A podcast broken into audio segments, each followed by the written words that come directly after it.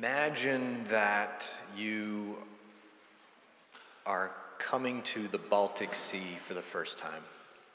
Iedomājieties, ka jūs pienākat pie Baltijas jūras pirmo reizi savā mūžā. You've never seen the sea before. Un nekad iepriekš neesat redzējuši jūru. And when you see its immensity, Un, kad jūs redzat tās eh, diženumu un nebeidzamību, it takes your breath away. ka tas aizrauja elpu. I've said this before and I'm saying it again today. Esmu to jau iepriekš teicis un saku to arī šodien. Every time we look together at the Word, Katru reizi, kad mēs kopā skatām Dieva vārdu, it is entirely too much. It's like seeing the Baltic Sea for the first time, it's overwhelming. ka tas ir, eh, ka tas ir eh, tik visaptveroši, ka to ir grūti satvert, līdzīgi kā Balti, Baltijas jūru. But what I want to do right now is I want to, if you continue to imagine, if, if I could take one glass and dip it into the sea, Bet, ko es vēlos, lai mēs turpinām iedomāties, ka, ja es varētu ar vienu glāzi paņemt un tajā iesmelt jūru, I want to give a drink of water to you from God's Word. un šo eh, Dieva vārda ūdeni es eh, vēlos iedot jums. Now, the task is impossible because Acts 2 is a huge chapter. Jā, un šis ir neiespējams uzdevums, jo apakstuļu darba otrā nodaļa ir eh, milzīga nodaļa.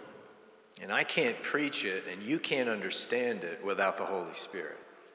Un bez svētā gara es to nespēju sludināt, un tāpat jūs nespējat to uztvert. But that's the right way to approach God's Word. Bet šis ir pareizais veids, kā tuvoties Dieva vārdam. And God is pleased with men and women who approach Him in such a way. Un Dievam patīk, eh, ka cilvēki tuvojās šādā veidā viņa vārdam.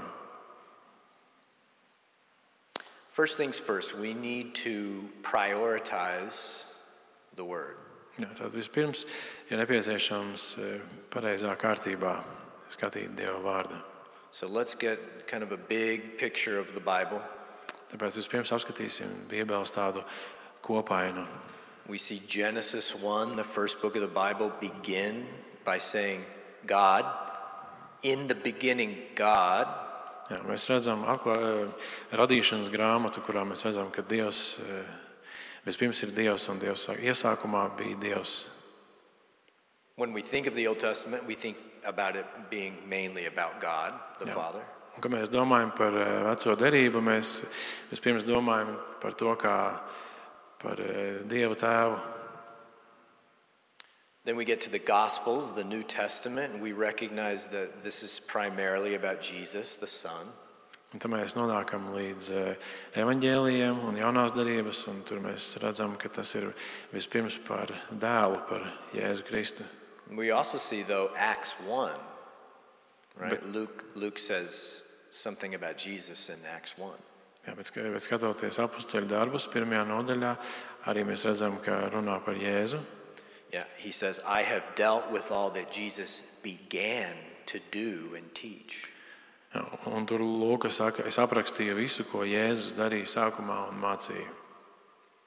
But then we get to Acts 2, and it starts with the Holy Spirit. Un nonākot apakstuļu darbu otrajā nodaļā, tas runā par Svēto garu. Suddenly there came from heaven a sound like a mighty rushing wind. Pēkšņi no debesīm nāca šņākoņi, tāda kā stipra vēja brāzma. We hear them telling in our own tongues the mighty works of God. Un viņi sāka runāt svešās mēlēs.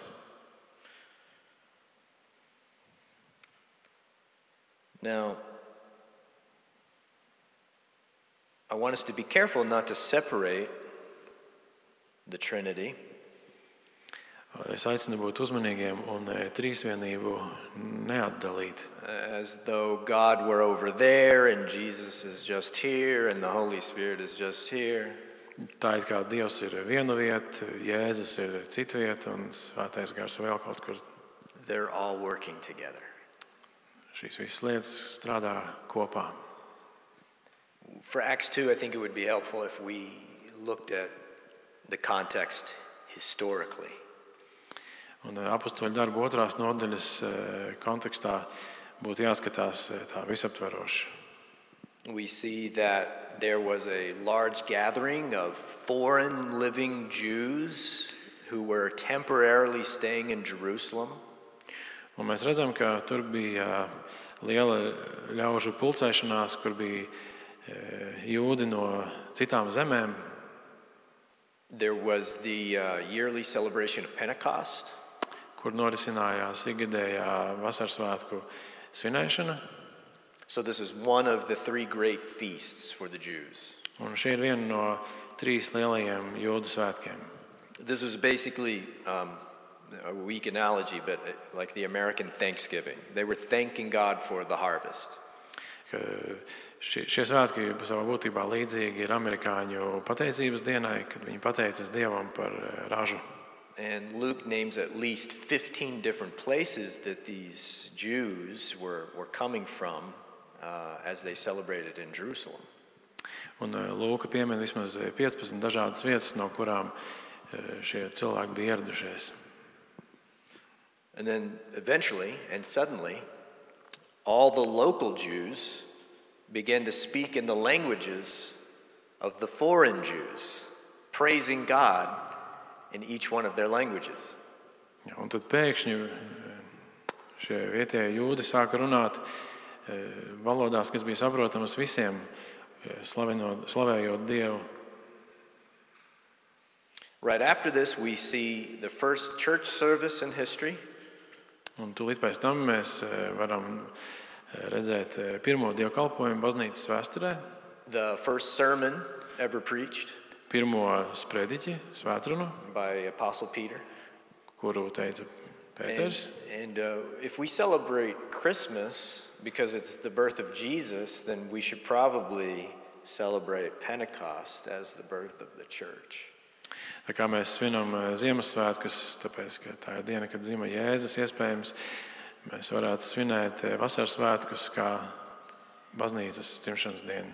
And basically, Peter in his entire sermon, it was quite brief as it's recorded. Un eh, šajā sprediķī Pēteris eh, būtībā He was quoting the Old Testament, the book of, well, the scroll of Joel, the, the, a couple different Psalms. Jā, viņš eh, šajā īsajā sprediķī citēja eh, veco darību, Joēlu un Psalmus. And basically, what he was saying was what was talked about then is happening now. Un tas, par ko viņš runāja, e, būtībā bija eh, tas, kas, par ko ir runāts toreiz, tas notiek šodien, šobrīd. Yes, yes. What was prophesied all those years ago is happening right now. Jā, tas, kas tika pravietots visus šos gadus atpakaļ, tas mēs to piedzīvojam šajā brīdī. And the message of the sermon was basically a, a call to repentance. Un eh, šīs svētrunas eh, vēsts bija aicinājums atgriezties no grēkiem. And we see there was a huge response from the people. Un kā mēs redzam, atsaucība bija milzīga. As you have your Bibles before you, I want you to focus on verses 23 to 41. Es tagad vēlētos, lai ieskatītos savā Bībelē un apskatītu pantus. Verses 23. 23. līdz 41. pants. Now, we, we went over a whole lot that I can't get into because of the time, but we're going to take one drink from that immense ocean And we're going to look at one topic. Jā, mēs jau esam ātrumā izrunājuši ļoti lielu eh, daļu, un, un mums nav laika dēļ iespējams par to izrunāt kārtīgāk. Bet tagad mēs paņemsim vienu tēmu, kā glāzē šo vienu, vienu daļu no vēsts. So from now on, I'm going to do uh, kind of like two columns that I want you to focus on in your mind. On, on one side is going to be God's providence. Ja, un turpmāk es eh, vēlos iedomāties, ka tādas divas, divi stabiņi, kurus es šobrīd salīdzināšu. Un vienā pusē būs eh, dieva apredzība. Yeah, so God's providence and then man's responsibility. Un otrā pusē būs eh, cilvēka atbildība.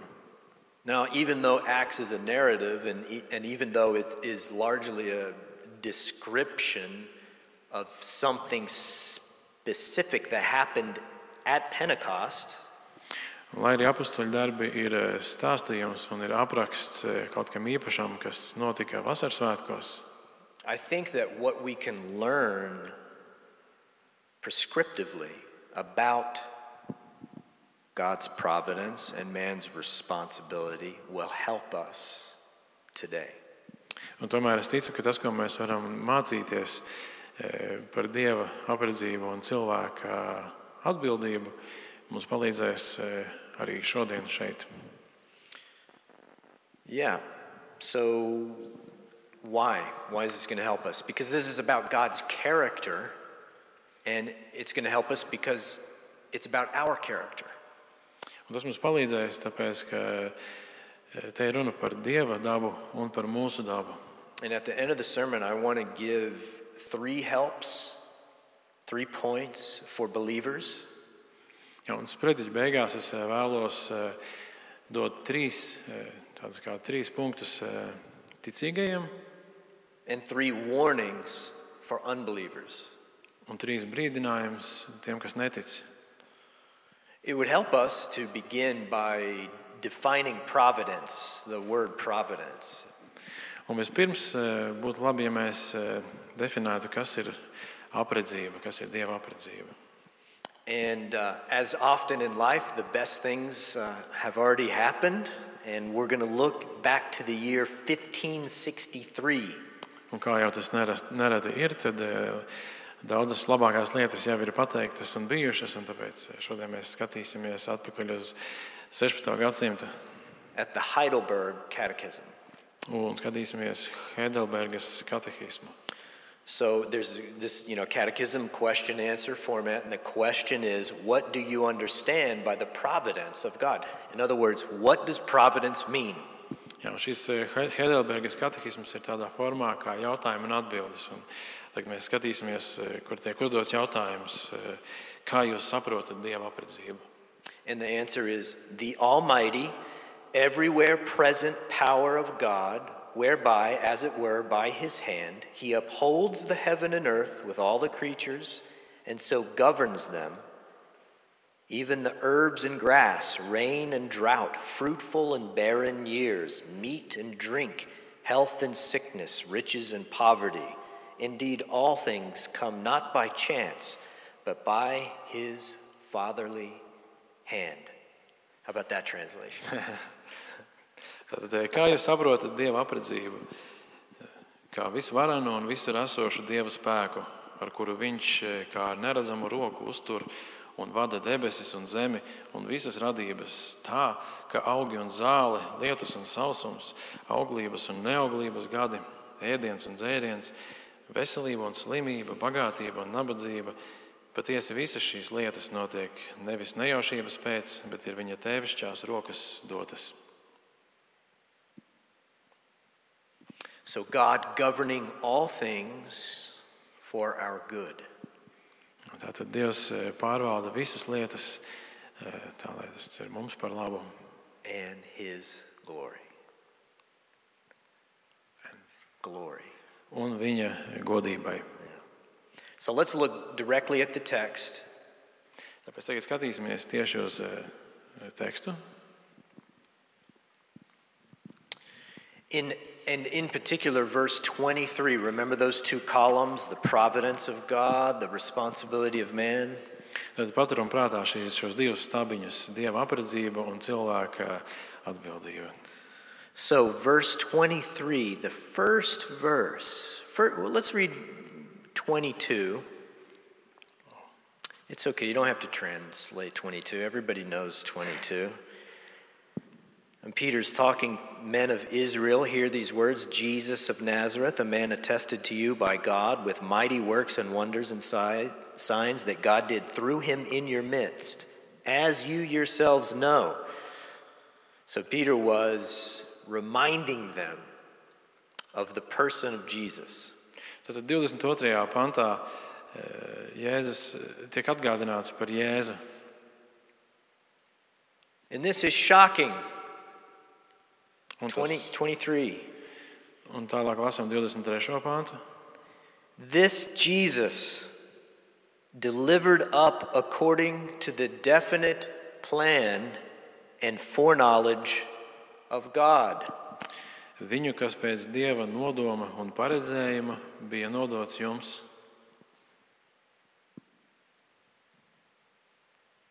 Let's just pause for a moment and think about the crucifixion of God's only Son.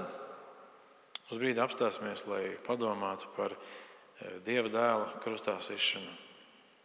Planned by God. Tad to, Dievs to bija ieplānojis. Known by God. Dievs to zināja. If you know something, if you know that something is going to happen, happen, that's passive. Ja jūs eh, vienkārši zināt, ka kaut kas notiks, tad tas ir eh, pasīvi.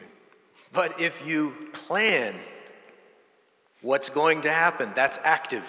Bet, ja jūs arī ieplānojat to, kas eh, notiks, tad tas tā ir aktīva rīcība. We see both in the crucifixion of Jesus. Un Jēzus krustā sišanā mēs redzam šīs abas divas lietas kopā.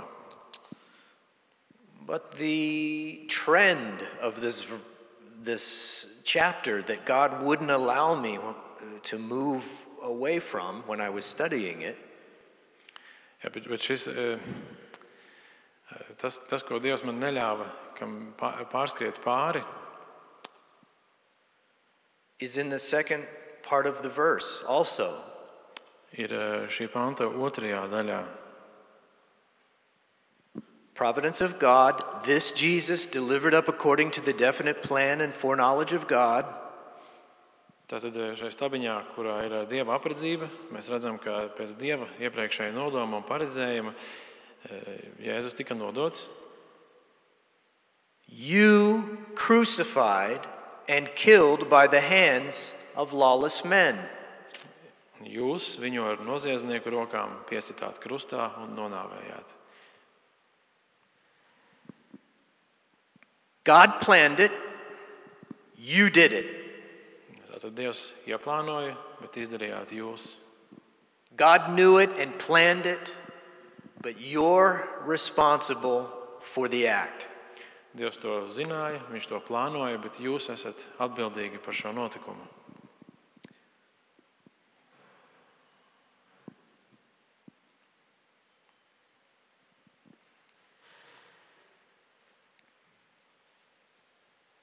Now, in one sense, God plans and knows something as great as the crucifixion of his son, right? We see that. God plans and knows. Tad mēs redzam, ka Dievs eh, plāno, ja tu to zināji jau iepriekš, tādu lietu, ka, ka viņa dēls tiks krustā sists. We're not like that. We, we have a hard time planning, we have a hard time knowing anything. Un tam pretī mēs, esam mēs, kuriem ir grūti kaut ko plānot vai zināt. I promise this is all going to tie up. Es apsolu, šis viss drīz saliksies kopā. But we're going to blaze through some, some of these passages. Bet tagad mēs iesim cauri dažiem šiem pantiem. This Jesus God raised up. Tad šo Jēzu Dievs augšām cēla. And of that, we are all witnesses. Un tam mēs esam liecinieki. God raised Jesus up, and all we can do about that is we receive that. We witness that. We see that. We hear that. Tad Jēzus Dievs ir augšām cēlis, un viss, ko mēs varam darīt, mēs to varam, mēs varam būt tam liecinieki, mēs to varam redzēt. Verse 36a Let all the house of Israel, remember, remember the columns, okay? God's sovereign providence, God's providence, man's responsibility. 36a Let all the house of Israel therefore know for certain that God has made him both Lord and Christ.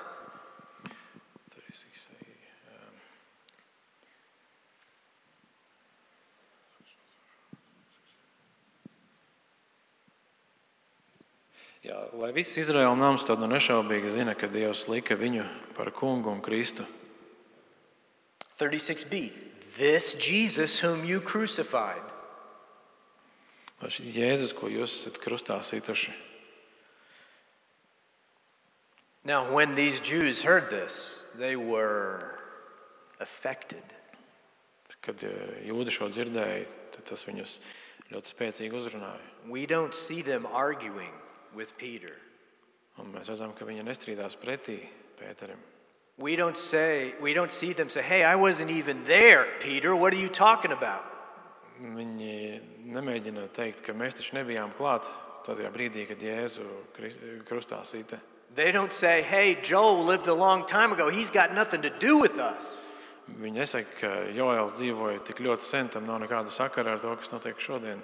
Instead, what we read, and this is a transitional verse, verse 37, Un tā vietā tas, ko mēs redzam, un kas ir tāds ļoti nozīmīgs pagrieziena punkts, Now, when they heard this, they were cut to the heart and said to Peter and the rest of the apostles, Brothers, what shall we do? tajā brīdī, kad viņi dzirdēja, viņi teica, šie vārdi, šie vārdi sāpīgi iedzēla viņu sirdīs. Un tie jautāja Pēterim un pārējiem apstuļiem, ko lai mēs darām, brāļi? Heart. Tātad tas dziļi iedzēla viņu sirdīs. This was not a paper cut, this was a mortal blow from the Holy Spirit to their hearts. Tas nebija kāds eh, papīra grieziens, bet tas bija nāvējošs trieciens sirdī. And it changed everything. Un tas izmainīja pilnīgi visu. Because of this moment, we're here now. Un tieši pateicoties šim brīdim, mēs atrodamies šeit, tagad. Peter says, verse 38a, repent and be baptized, every one of you, in the name of Jesus Christ for the forgiveness of your sins. Un 38. pānta sākumā Pēters saka, atgriezieties no grēkiem, un lai jūs ik viens topat kristīti Jēzus Kristus vārdā grēka piedošanai. And now look at this, and you will receive the gift of the Holy Spirit. Again, what we see is God gives something and we receive something. Un ievērojiet, kā e, tālāk ir teikts, un jūs saņemsiet svētā gara dāvanu. Atkal mēs redzam to, ka Dievs dod un mēs saņemam. But we have a responsibility. We have instructions. And in these instructions to repent, we have hope. Bet e, ievērojiet, ka mums ir, ir mūsu atbildība, ka mums ir dota instrukcija, ka e, grēku nožēlā mums ir cerība. For the promise is for you and for your children and for all who are far off. That's verse 39a. The promise is for you and your children and all who are far off. All may come to Christ. Un šis pad- padoms ir attiecināms uz visiem, e, jo šis apsolījums jums, jūsu bērniem un visiem, kas vēl ir tālu, ko pieaicinās Kungs mūsu Dievs 39. pantā. And you see this in the world. You see people in every country coming to faith in Christ. Un mēs to redzam, ka ikvienā valstī, visā pasaulē cilvēki nāk pie Kristus. And then you see 39b. Un tad mēs redzam 39. panta otro daļu. Everyone whom the Lord our God calls to himself. Tātad, e, e, ko pieaicinās Kungs, mūsu Dievs. Remember, responsibility. There's a promise for you if you receive it, If you act on that faith, there's a promise for you, and God's providence, He calls men to Himself. Tad ievērojiet, ka mūsu atbildība ir atsaukties, un Dieva apredzība ir tas, ka Viņš sauc pie sevis. They work together. Šīs lietas strādā, darbojās kopā. 40b. Save yourselves from this crooked generation. 40. pānta otrā daļa saka, glābieties no šīs samētātās paudzes. Now, guys, I tried to tie my boots with my hands in the cold uh, when I had gloves on. I could not tie my boots with my gloves on. I couldn't do that. Un es eh, augstumā ar noslošām rokām un cimdiem rokās mēģināju aizsiet savu kurpi, un es nejaudāju pat to izdarīt. How can I save myself? Kā gan es varētu glābt pats sevi? How could these Jews save themselves? Kā gan šie jūdi varētu glābt sevi? You, you see that Peter didn't say right after, right after they said, Brothers, what shall we do? You didn't see Peter go, Save yourself. Jā, mēs eh, redzam, ka pēc tam, kad eh, jūdi izsaucās, ko lai mēs darām, brāļi, Pēters neteica viņiem glābiet sevi. No, before that, he says, God had a plan. God had a plan. God exalted Christ. You condemned Christ.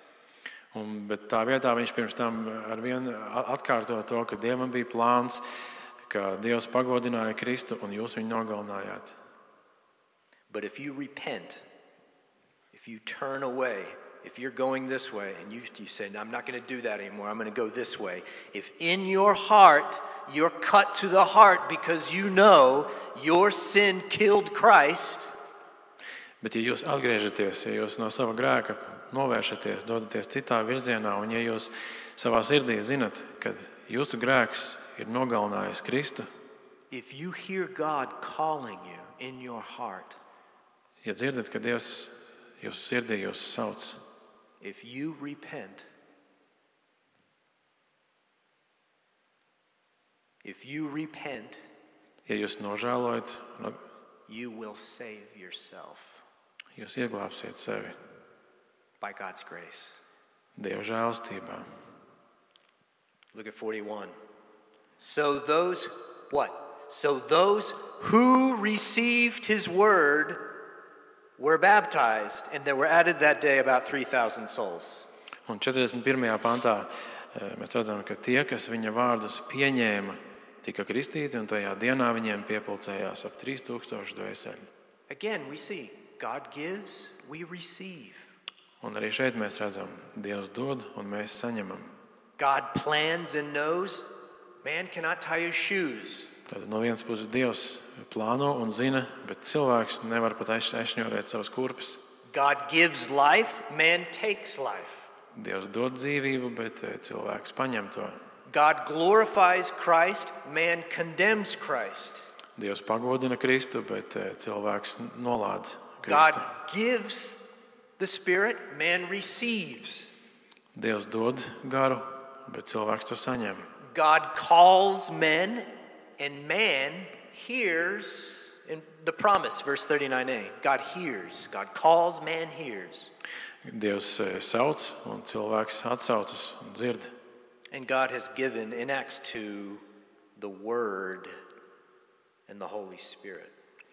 Un apakstoļu darbu otrajā nodaļā Dievs ir devis eh, savu vārdu caur svēto garu. Now, this is heavy, heavy stuff?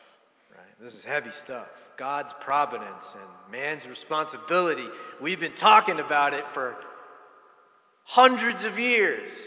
Un šīs tēmas ir ļoti smagas, un eh, dieva apredzība un cilvēka atbildība ir tēma, par kuru mēs varētu runāt simtiem gadu.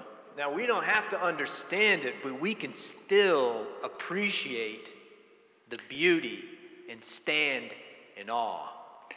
Un mums nav pilnībā jāizprot šis viss, bet mēs varam skatīties un abrīnā lūkoties uz to. You know, space is scary, but that doesn't keep us from exploring it.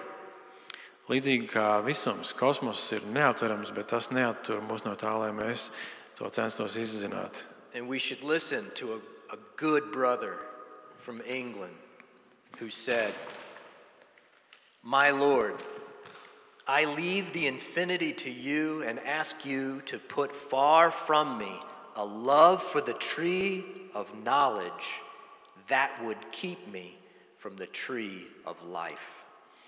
Un šajā brīdī gribētu citātu no eh, kāda brāļa, kas ir mācītājs Spērģents. Eh, Mans kungs, neizzināmo es atstāju tavā ziņā un lūdzu, lai tu liec tālu no manis mīlestību uz zināšanu koku, kas man neļauj iepazīt dzīvības koku.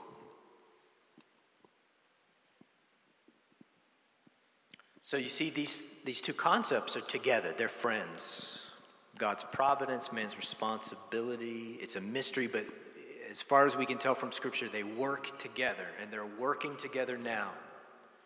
Un mēs redzam, ka šīs divas lietas, dieva apredzība un cilvēka atbildība, izskatās, ka viņas ir kā draugi, ka mēs to neizprotam, bet eh, mēs redzam Bībelē, ka tas strādā kopā. Now, now, Christians, I'm speaking to Christians first, my brothers and my sisters. Tātad, kristieši, vispirms es runāju ar jums, mani brāļi un māsas. These are the three points I want you to remember. These are the points I want you to apply to your life in this pandemic. Šie ir trīs punkti, kurus es vēlos jums teikt, un vēlos, lai jūs varat pielietot savā dzīvē arī šobrīd, šajā pandēmijas laikā. It's a pandemic to us, but it's a plandemic to God. I had to get that in. I just think that's really funny. Jā, tātad mums tā ir pandēmija, bet eh, dievam tā ir plandēmija. Uh, I don't want to be disrespectful. I say that in all reverence. I know people have lost their lives. Es negribu būt eh, necienīgs. Es zinu, ka cilvēki te zaudējuši dzīvības šīs slimības dēļ. Tā es nebiju domājis. Number one, Christian, wherever you are in life, Tātad, numur viens, kristiete, lai kādā situācijā savā dzīvē tu būtu, know that God, who controls everything, zini, ka Dievs, kurš valda pār visu un kontrolē visu, loves to lead you eh, ka Viņš ar prieku vada tevi and is turning the evil attacking you un Viņš pārvērš to ļauno, kas tev uzbrūk, into a good that will bless you. pārvērš par labu, kas tev dos svētību. Romans 8:28 God works together all things for good for those that love him and are called according to his purpose. Un Romiešiem 8,28 ir teikts, ka mēs zinām, ka tiem, kas Dievu mīl un kas pēc viņa iepriekšējā nodoma ir aicināti, viss nāk par labu. Jesus was delivered over according to the plan of God. That was his only son. How much more will he do for you?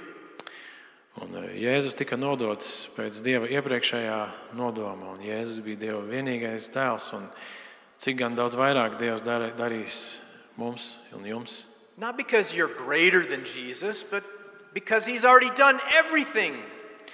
Ne jau tādēļ, ka mēs būtu lielāki par Jēzu, bet tāpēc, ka Viņš jau ir paveicis visu.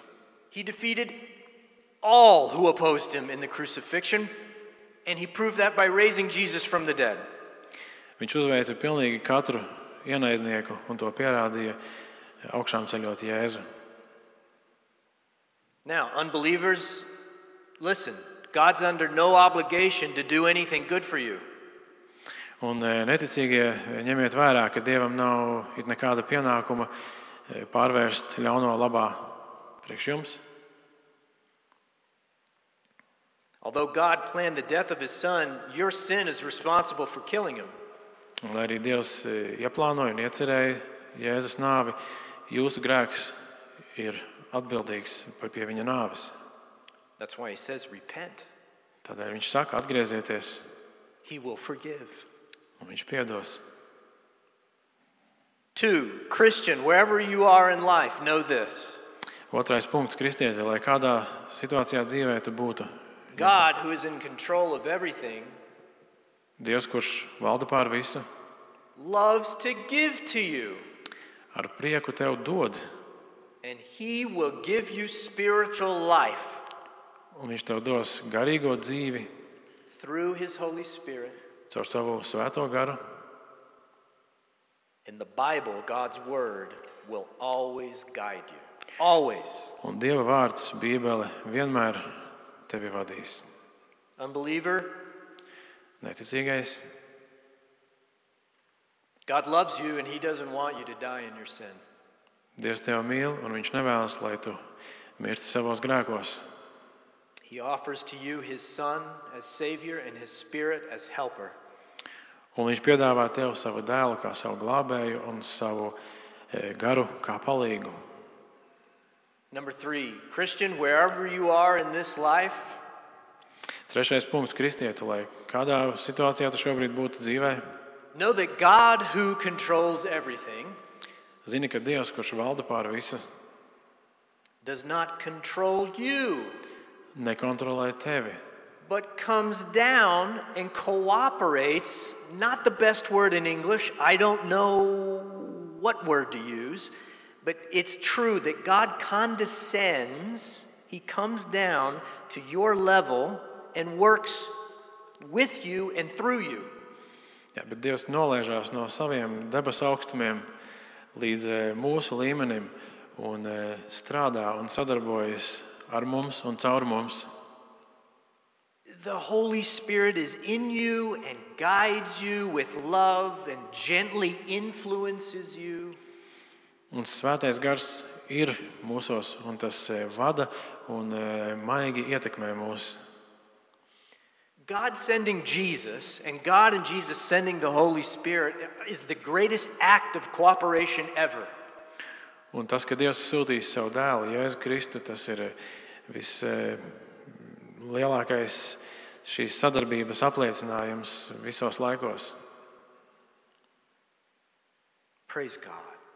Slavu Dievam! Dievs mūs nav atstājis viens pašus. Unbeliever, God does not control you. Neticīgais Dievs arī tevi nekontrolē, Sadly, you are controlled by your sin. bet diemžēl tevi kontrolē tavs grēks. Satan is your master. Un tavs kungs ir Sātans. You have no hope outside of Christ. Un ārpus Kristus tev nav cerības. And you must, must, must cry out to God like the Jews did and say, What shall we do? Un gluži kā jūdi, tāpat arī tev vajadzētu saukt uz Dievu un jautāt, ko lai mēs darām. Remember the promises of God. He'll give you His Holy Spirit, He'll bring you to Himself. Atcerieties Dieva apsolījumu. Viņš jums dos svēto garu, Viņš jūs vilks pie sevis, He'll give you new life. Viņš dos jaunu dzīvi He'll make you a new man, a new woman. un veidos jūs par jaunu vīrieti, par jaunu sievieti. You will become a new temple. Jūs kļūsiet par jaunu templi. God will be pleased to do this. He will be pleased with you. Un Dievs būs apmierināts ar jums, un Viņš būs priecīgs par jums. And we, the believing, Un mēs, tie, kas ticam, your new brothers and sisters in Christ, jūsu jaunie brāļi un māsas Kristū, we will be happy to call you family, mēs būsim laimīgi saukt jūs par savu ģimeni. for we too have been saved by this grace. Jo mēs tieši tāpat esam glābti caur viņa žēlastību. Let's pray. Lūksimies!